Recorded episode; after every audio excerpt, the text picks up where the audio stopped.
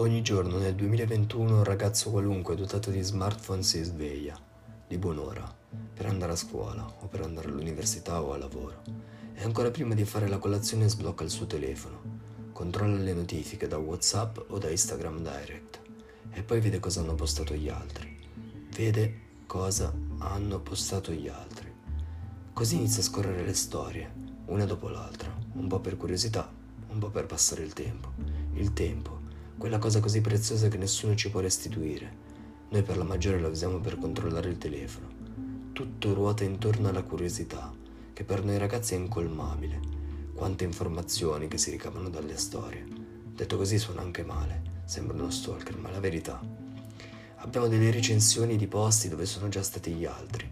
Riusciamo a capire qualcosa di più di quella ragazza o quel ragazzo che tanto ci piace perfino spunti di conversazione nel caso decidessimo di rispondere a una di queste storie.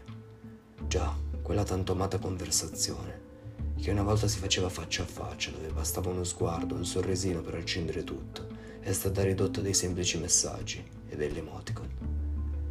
Ora, anche io sono un ragazzo come voi, uso il telefono come voi e ho scelto di trattare questo argomento proprio perché ci appartiene.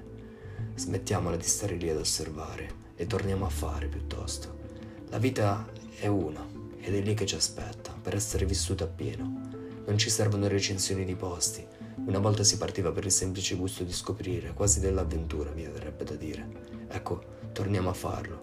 Non dico che sia sbagliato immortallare momenti, perché ciò ci aiuta a tenere ancora più vivi e presenti i ricordi, ma stacchiamoci dal telefono il più possibile.